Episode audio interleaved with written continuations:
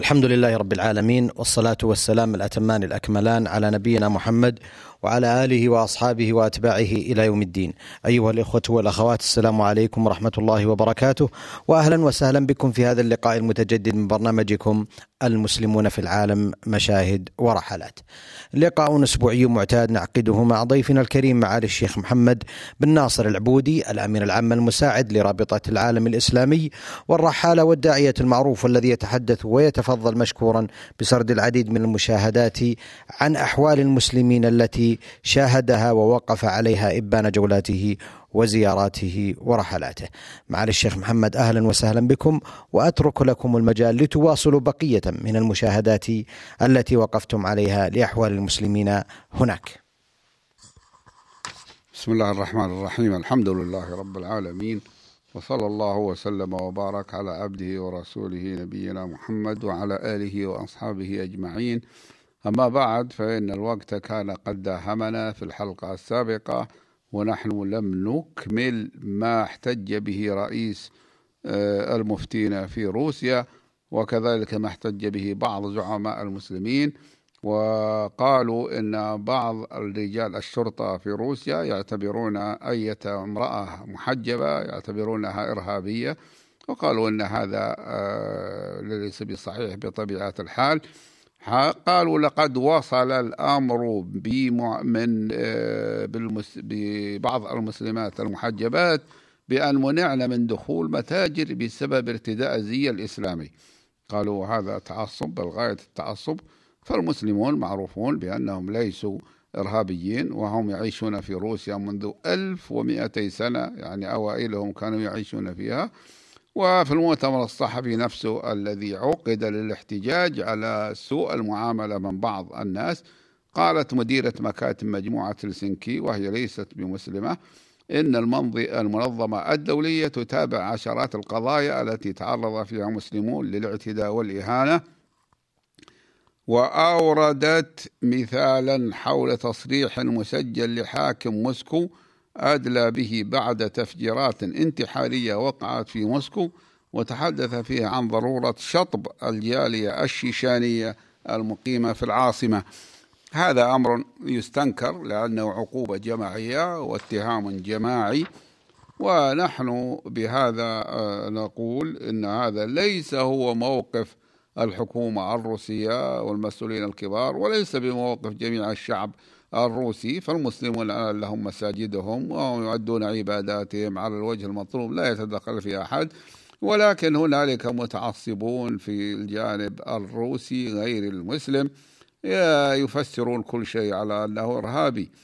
وقال رئيس العلماء يتوي العلماء رئيس المفتين في روسيا الشيخ نفيع الله عاشروف يتوجب على منظمة المؤتمر الإسلامي ورابطة العالم الإسلامي وغيرهما من المنظمات الإسلامية أن تبادر بالاتصال بالسلطات الروسية وبذل جهد مركز لإقرار السلام الاجتماعي للمسلمين الروس حتى لا يؤخذ البريء بذنب المسيء.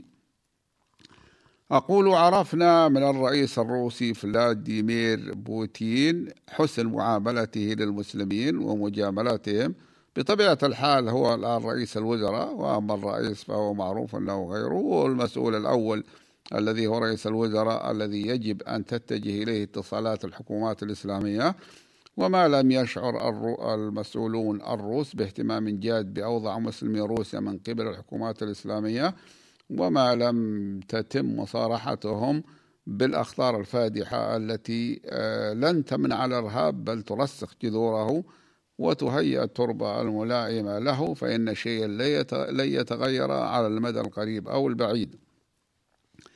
بالنسبة لموقف الحكومة المحلية التي هي حكومة تترستان من الإسلام والدعوة الإسلامية فإنه لا توجد عراقيل مثل ما هو في بعض المناطق الأخرى. أمام الدعاة النشطين في المنطقة لا توجد عراقيل وكذلك أمام العاملين في الحقل الإسلامي قال لنا الإخوة في جمهورية تترستان أن عدد الداخلين في الإسلام من غير المسلمين يفوق عدد المسلمين الداخلين في الديانة المسيحية. مع أن هذا نادر وتوجد أعداد من الذين اعتنقوا الإسلام في الجمهورية وهم آه، عدد لا بأس به وأكثرهم اعتنق الإسلام بعد مرحلة الاتحاد السوفيتي وبعد سقوط الشيوعية وأغلبهم من الذين كان آباؤهم يعتنقون الديانات المسيحية والمجوسية لكن العدد بالضبط ليس متوفرا لعدم التنسيق معهم. ومن أولئك بعض المسيحيين الذين هم من أنسال المسلمين المنصرين أي الذين أجبرهم الروس على التنصر بعد أن احتلوا بلادهم قبل 500 سنة وأسقطوا دولتهم. وربما تكون هذه المعلومات المختصرة التي قدمناها عن جمهورية تترستان كافية لأخذ فكرة يعني الإحاطة بأحوالها. فنعود إلى ذكر المشاهدات. نقول الطائرة هذا كنا نتحدث والطائرة في الطريق نحن في الطائرة في الطريق ما بين مدينة موسكو وبين مدينة قازان. نقول أن الطائرة تدنت وهي تقصد النزول في قازان في جو آه، صاحل يعني ليس غائما ترقشه قطع من الغيوم البيض التي بدت وهي تقابل الطائرة كأنها الطيور النافرة فبدت أرض تتارستان من تحت الطائرة مزروعة ولكن من دون تنظيم ظاهر وبدا نهر الفولجا الذي ينبغي أن يسمى شيخ الأنهار في شمال الأرض مثل ما سميت أنا نهر الأمازون في أمريكا الجنوبية بأنه هو شيخ الأنهار في أمريكا الجنوبية. وقد بدا نهر الفولغا غاية من الاتساع وكثرة المياه ثم اقترن عند مدينة قازان بنهر قازان الذي هو نهر كبير متسع أيضا. فاجتمع منهما ماء عظيم كأنه الخور المتسع من البحر تسير فيها السفن حتى الكبيرة وفيه مواني مهمة للسفن. وعجبت من كثرة هذه المياه العذبة ومن شكوى الناس هنا من عدم الحصول على الكفاية من الغذاء والخضرات. وأما الفاكهة فإنها لا تكاد توجد في هذه البلاد.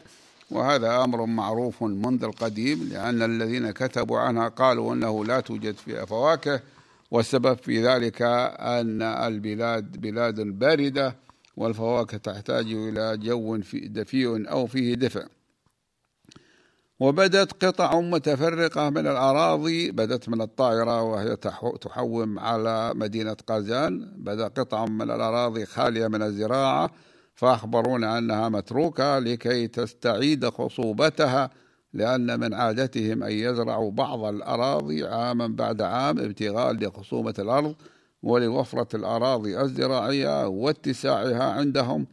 وقبل الهبوط في المطار كانت الطائرة تحلق فوق خليان من مياه النهرين العظيمين اللذين يصبحان نهرا واحدا هو نهر الفلقة وكان قبل ذلك نهرين نهر الفلقة ونهر قامة. ونهر الفلقة هذا آه، كان يسميه أسلافنا القدماء نهر إيتل بالتاء المثنات وهو نهر إيدل عند أهلها. سكان هذه المنطقة حتى الآن بالدال. أما اسم الفولغا فإنه اسم روسي أوروبي للنهر. أخذناه نحن العرب من الروس. وتركنا التسمية العربية القديمة جهلا منا بها وتقليدا للغرب الذي ظن بعض كتابنا غير المطلعين على كتبنا القديمة أنهم يعلمون في القديم من أسماء هذه البلاد وأخبارها ما لم نكن نعلم. وتغطي ونهر الفولغا ذاك في روسيا ذكروا الناس له نهر البلغار. يعني والبلغار هم هذه الطوائف المسلمة الموجودون الآن. وقالوا إنه لا بلغار بلغا ولكنه تحرف على ألسن الروس فصار لفظه نهر الفلقة.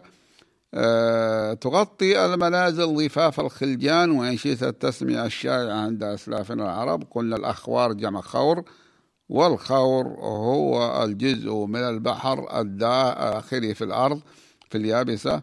وفي أطراف المدينة غابات كثيفة تغطي الأرض مما يدل على أن منطقة المدينة آه، كلها في القديم كانت منطقة غابات.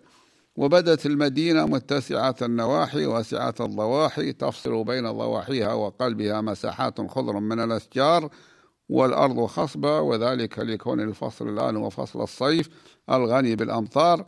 الذي تتفتح فيه الأزهار وتخضل الأشجار بخلاف الشتاء الطويل الذي هو موسم الثلج والبرد والجمد الذي يحيل كل شيء أخضر إلى رمادي كئيب. اللهم إلا ذلك الرداء الناصع البياض الذي ترتديه البلاد كلها من سهل إلى جبل حتى إن الأنهار وقد أنا رأيت ذلك بنفسي تسير عليها السيارات كما تسير على الخطوط الأسفلتية في الشتاء. ومياه الأنهار تسير عليها الدواب في القديم. نوه ونوه عن ذلك المؤرخون القدماء مثل ابن بطوطة. قالوا إن العجل كانت تسير على مياه الأنهار وهم يتخيرون السير عليها أفضل من الأرض لأن الثلج يكون لا يكون فيه جبال يعني الأرض تكون رخوة والنهر إذا تجمد ظاهره يكون أملس فيستفيدون منه وتحمل بعض العربات والرياح شيء من التراب فيمنعهم من الانزلاق. كان أول ما استرعى انتباهي والطائرة تدرج في المطار بعد أن قضينا المسافة ما بين موسكو إلى قازان التي بلغت ساعة وخمسا وعشرين دقيقة. رأيت أن مدارج المطار محاطة بأعشاب من أعشاب الربيع المزهرة بزهور برية ما بين صفر وبيض وما شبهتها إلا بأعشاب الرياض جمع روضة آه، عندما يعني في بلادنا عندما يجودها المطر عللا بعد نهل فتعشب حتى تزهر أعشابها في أواخر الربيع. والصيف عندهم هو فصل الربيع في الحقيقة. لأن الأمطار تنزل فيه والنهار يكون ربيع الزمان أمير الزمان لأنه دفيء وتدرك بعض الأشياء. ليس الفواكه الفواكه ليس عندهم فواكه وإنما لأنه بلادهم باردة وهذا أمر معروف. حتى وجدت أنا أن البصل وكذلك الطماطم يستوردان من مسافة ألفي كيلومتر بالطيارات لأنه لا يوجد عندهم شيء من ذلك. أما المطار فإن مدارجه متوسطة الطول ومساحته متوسعة السعة ولا غرو فإن مدينة قازان التي يخدمها هذا المطار لا يزيد عدد سكانها على مليون وأربعمائة ألف نسمة إلا أن المنطقة المحيطة بها لا يوجد فيها مطار غيره قريب.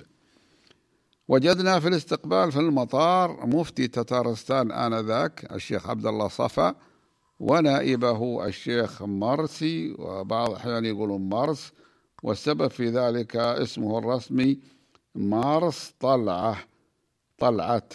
قالوا أنه سمي بذلك لأنه ولد في شهر مارس والأخ مراد أحد موظفي الإدارة الدينية وهو مراد رينات أحد موظفي الإدارة الدينية ومعهم سيارتان حيث ذهبنا إلى المدينة وقد زرت مدينة قازان قبل هذه المرة زيارتين. إحداهما كانت في عام 1410 قبل سقوط الشيوعية في موسكو أو نقول قبل سقوط الاتحاد السوفيتي بأشهر والثانية في العام الماضي عام 1415 ولاحظت كثرة وجود الشرطة في الطريق بين المدينة والمطار مما لم أعهده من قبل لأن الشرطة لا يكونون ظاهرين في روسيا. فذكر المفتي أن ذلك بسبب هروب تسعة من المساجين من المجرمين وهم مجرمون بجرائم معتادة ليست جرائم سياسية وقد لقبوا السجن أي حفروا أرضه حفروا فيها حفرة إلى خارجه فهربوا منه. فقلنا هذا يدل على أنه سجن قديم مثل أكثر الأشياء في هذه البلاد لأنه من المفترض أن تكون أرض السجن كحيطانه من الإسمنت المسلح.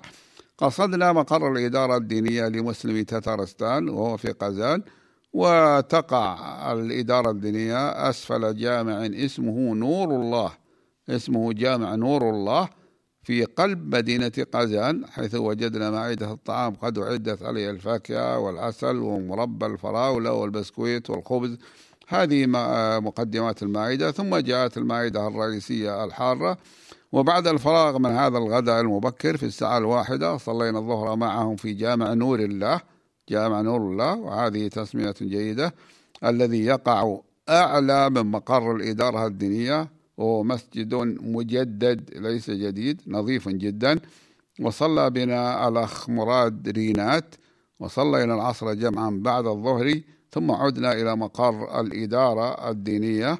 حيث بحثنا مع الشيخ عبد الله صفا ومساعدي برنامج زيارتنا للمنطقة وطلبنا منهم أن يكون الانطلاق فورا بحيث نذهب الآن إلى إحدى الجمهوريات الصغيرة المجاورة والمراد بها الجمهوريات داخل جمهورية روسيا الاتحادية وليس داخل جمهورية تترستان وأقربها جمهورية الجوفاش وجمهورية ماريئيل. هذه قريبة من جمهورية تتارستان وذلك من أجل أن يكون وصولنا في الليل فنبيت هناك ونباشر العمل فيها في الصباح الباكر. ومن الجدير بالذكر أنه لا توجد مطارات في هذه الجمهوريات والأقاليم الصغيرة ولا بد في الذهاب إليها من ركوب السيارات أو القطار. فطلبنا منهم أن يستأجروا لنا حافلة صغيرة. كنا ذهبنا على مثلها في مدينة بلغار إلى مدينة بلغار التاريخية في العام الماضي. إلا أنهم أخذوا يسألون وأرسلوا من ذهب يلتمس السيارة ثم عاد الجميع يقولون إنه لا توجد شركة تعمل الآن لأن اليوم هو السبت وبعض الشركات والمؤسسات تعطل فيه فلا تعمل وبعضها تترك العمل في نصفه الثاني لذلك لا سبيل لاستئجار سيارة الآن. وهذا أمر جربناه من قبل في أنحاء عدة من أنحاء الاتحاد السوفيتي في صعوبة الحصول على المطلوب في وقت قصير. ومن البطء والتردد في الإدارة وعدم معرفتهم بكيفية اكتساب المال رغم وضوح ذلك. وهذا العهد السوفيتي الذي هو العهد الشيوعي قد ولى وانقضى مشيعا بذنب الذم بل ربما باللعنات في بعض الأحيان من الذين وقع عليهم في روسيا. فقررنا أن نبيت الليلة في قزان ثم ننطلق في السادسة من صباح غد إلى جمهورية الجوفاش فذهبنا إلى فندق تترستان الذي نعرفه بحيث كنا قمنا فيه في العام الماضي ووجدناهم غيروا نظام الإقامة فيه فجعلوه مثل سائر المرافق في هذه البلاد ذا أجرتين مختلفتين للغرفة الواحدة فالأجنبي مثلنا يأخذون منه الأجرة ثلاثين دولارا للغرفة في اليوم الواحد وغير الأجنبي وهو من كان من رعايا ما كان يسمى بالاتحاد السوفيتي في السابق يتقاضون منه نصف هذه الأجرة سبعة عشر دولارا ونصف وذلك ما يساوي من وذلك ما يساوي في عملتهم الروسية وهي الروبل ومثل ذلك تذكرة الطائرة وأجرة القطار حيث يأخذون من الأجنبي ضعف ما يأخذونه من المواطن السوفيتي السابق. وهذا أمر غريب لا نعرفه في بلادنا ولا في أكثر بلدان العالم المتحضر. نزلنا في الطابق السادس في غرف تطل على ميدان الدستور الذي يقع عليه الفندق فلاحظنا أن الجو في الغرفة حار ونسيت أن أقول إن المضيفة أعلنت عند الوصول إلى مطار قازان أن درجة الحرارة فيها هي 26 درجة ويعتبرها السكان هنا حارة ولكن المفتي ذكر أن قد تكون 30 وبعد الظهر وأن هذا يعتبر حرا عندهم شديد لأنه صاحب تصاحبه رطوبة وثقل في الهواء لا سيما أنهم لم يشهدوا سقوط مطر منذ مدة طويلة رغم كون الوقت الآن هو موسم سقوط الأمطار. وقد أحسسنا بالحر الشديد في الغرفة ولم يكن لديهم ما يتقون به الحر فلا مراوح كهربائية ولا مكيفات لأن جميع الأبنية عندهم مصممة ومبنية لتكافح البرد لا لتكافح الحر لأن الحر قليل عندهم وإذا جاء فيكون وقته قليلا جدا. فتحنا النافذة فدخل معها القارص وهو البعوض اللاسع مما لم نعهده في البلدان البارد في البلدان الباردة مثل هذه. ولا كنا نتصور أن يكون في هذه البلاد الشمالية مثل هذا هذا البعوض.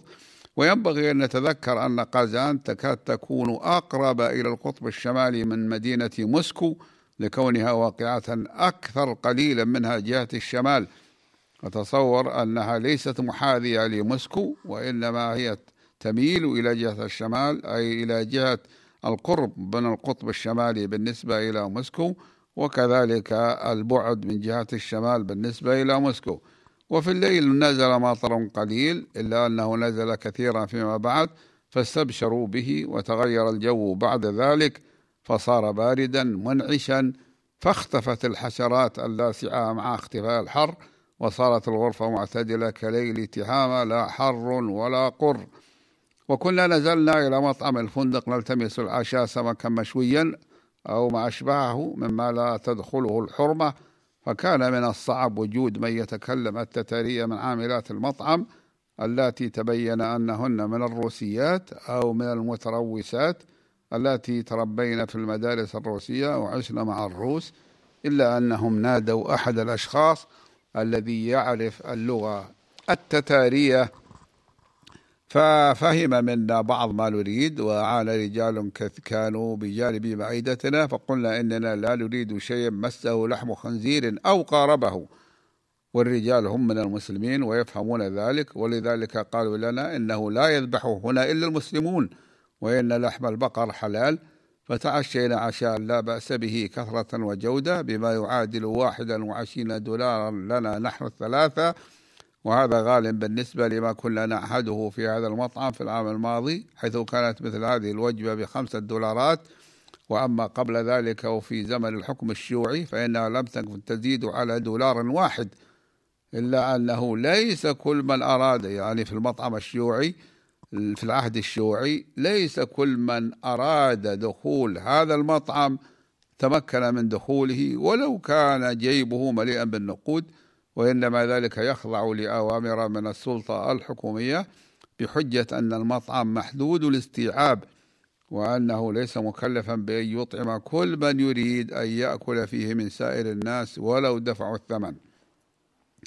تقع نافذة غرفتي إلى جهات المغرب ولذلك لاحظت أن الشفق الذي هو الضوء النور الشفق الذي هو النور الذي يبقى في السماء بعد غروب الشمس ثم آه، يغيب في بلادنا قبل أو قبيل آه، أذان العشاء.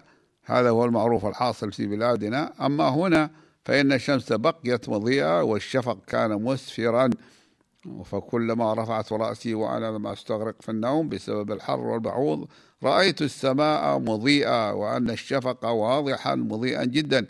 حتى نظرت إلى السماء وإذا بالنور قد غمرها من هذه الجهة. فقمت مسرعا أخشى أن تفوتني صلاة الفجر لأن السماء منيرة كما تكون قبل طلوع الشمس بساعة في بلادنا. فإذا بالساعة هي الثانية بعد منتصف الليل ولم يبقى على غروب الشمس إلا أقل من ساعتين إذ هي تشرق هنا في الرابعة إلا الربع. وفي الليلة التي بعد هذه كانت السماء مضيئة في الساعة الواحدة والنصف بعد منتصف الليل وهذا مشكل من جهة أوقات الصلاة إذ يحين وقت صلاة العشاء في البلدان المعتدلة الجو مثل بلادنا بعد غروب الشمس بساعة وثلث تقريبا واعتاد الناس على أن يؤذنوا لصلاة العشاء بعد مضي ساعة ونصف على غروب الشمس لأن الشفق يكون قد غاب آنذاك. ويكون وقت العشاء قد حل كما هو معروف في بلادنا.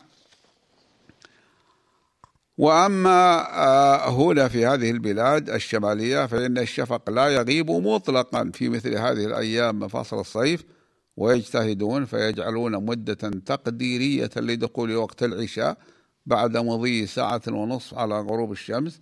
وقد أخبرونا أنهم يصلون المغرب الآن في التاسعة والنصف ويصلون العشاء في الحادية عشرة وأما الفجر فإنهم يصلونها في الثانية والنصف بعد منتصف الليل. والخطب أسهل في هذه البلاد الشمالية التي فيها ليل ونهار وغروب وشروق للشمس وإنما الإشكال في البلاد التي تقع إلى الشمال منها داخل الدائرة القطبية حيث يأتي عليهم وقت لا تغيب فيه الشمس عنهم مطلقا. فلا يكون فيها ليل ولا نهار يعقبه فتبتعد فيها الشمس عنهم بالتدريج. يعني بعد هذا الوقت تبتعد الشمس عنهم يوما بعد يوم ويتقلص وجودها في سمائهم حتى تغيب عنهم تماما في شدة الشتاء فيبقون في ليل دامس عدة أسابيع أو أقل من ذلك. وهذا أمر معروف ولكن ليس المراد من ذلك هو الإخبار به لأنه صار معروفا لبعض الناس وإنما المراد بذلك الإحساس بوجوده. فهذا غريب. ثم شيء أهم وهو الأحكام الفقهية المترتبة. على ذلك ولذلك طلبت من المجامع الفقهية التي أنا اتصلت بها أن تخصص مادة عنوانها فقه المناطق القطبية.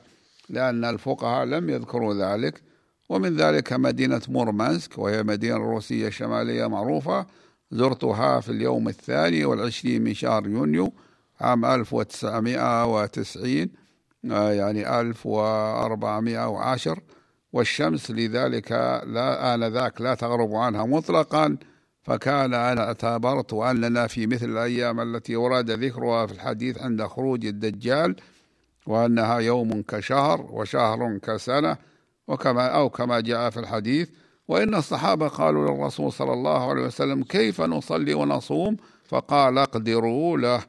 ونحن قدرنا للصلاة قدرا بأن جعلنا الظهر في الثاني عشرة ولا نستطيع أن نقول من اليوم لأنه لا يوجد يوم حقيقي هناك عندما زرناها وإنما المراد أنه من وسط اليوم في البلدان المجاورة التي تغيب عنها الشمس مثل موسكو وجعلنا المغرب في السادسة بعد ذلك بست ساعات والعشاء في الثامنة.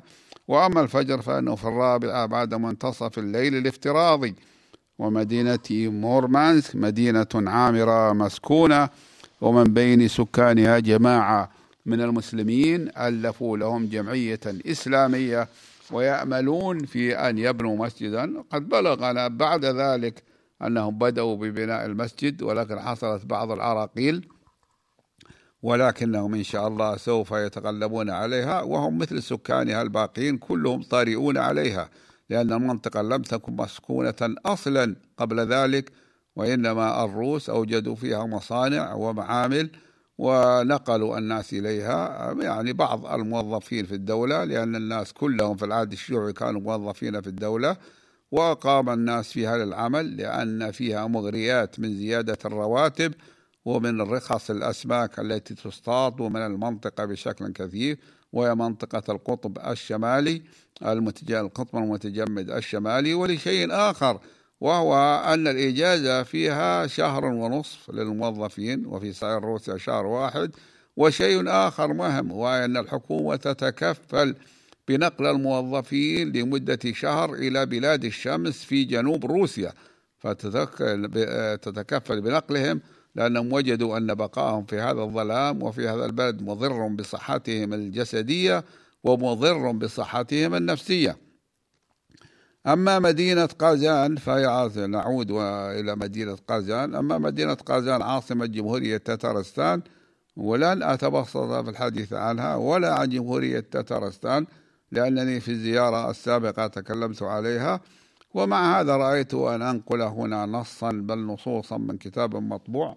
صار في ندرته أو أشد ندرة وصار في ندرته كالمخطوط أو أشد ندرة وذلك لكون المخطوطات محفوظة في خزائن مفهرسة وهذا ليس بمفارس. أما هذا الكتاب فإنه مطبوع في روسيا قبل الشيوعية وجاءت الشيوعية فأتلفت ما قدرت عليه من نسخه لكونه كتابا يتحدث عن أمجاد المسلمين في المنطقة وما فعله بهم قاصرة الروس وعلى رأسه بيفان الرابع المعروف في العالم ومنه العالم العربي بيفان الرهيب ويسمونه في روسيا إيفان المدهش. ثم ما فعله من بعده من القناصرة من القياصرة الذين أجبروا المسلمين في عهد من العهود على التنصر والخروج عن الإسلام. ومن لم يفعل ذلك قتل كما حصل في إسبانيا بعد سقوط الحكم الإسلامي. وهذا الكتاب الذي سننقل نصوصا منه. عنوانه تلفيق الأخبار وتلقيح الآثار في وقائع قازان وبلغار وملوك التتار وقد طبع في مدينة أورنبورغ عاصمة إقليم أورنبورغ الواقع في الشمال من روسيا وسبق الكلام عليه في عدة حلقات سابقة. أحسنتم على الشيخ محمد. لعلنا نرجع الحديث عن هذا الكتاب المهم إلى حلقة قادمة بإذن الله لتبين للإخوة والأخوات من المستمعين والمستمعات آه، المعلومات المفيدة والهامة التي اطلعتم عليها من خلال ذلكم الكتاب. كان ذلكم الذي يتحدث إليكم أيها الإخوة والأخوات هو معالي الشيخ محمد بن ناصر العبودي الأمين العام المساعد لرابطة العالم الإسلامي والرحالة والداعية المعروف الذي تحدث إليكم عن بعض من زياراته ومشاهداته لأحوال المسلمين في العالم. نلقاكم أيها الإخوة والأخوات على خير في مثل هذا اليوم من الأسبوع القادم. وهذه تحية من محدثكم محمد بن عبد الله مشوح. السلام عليكم ورحمة الله.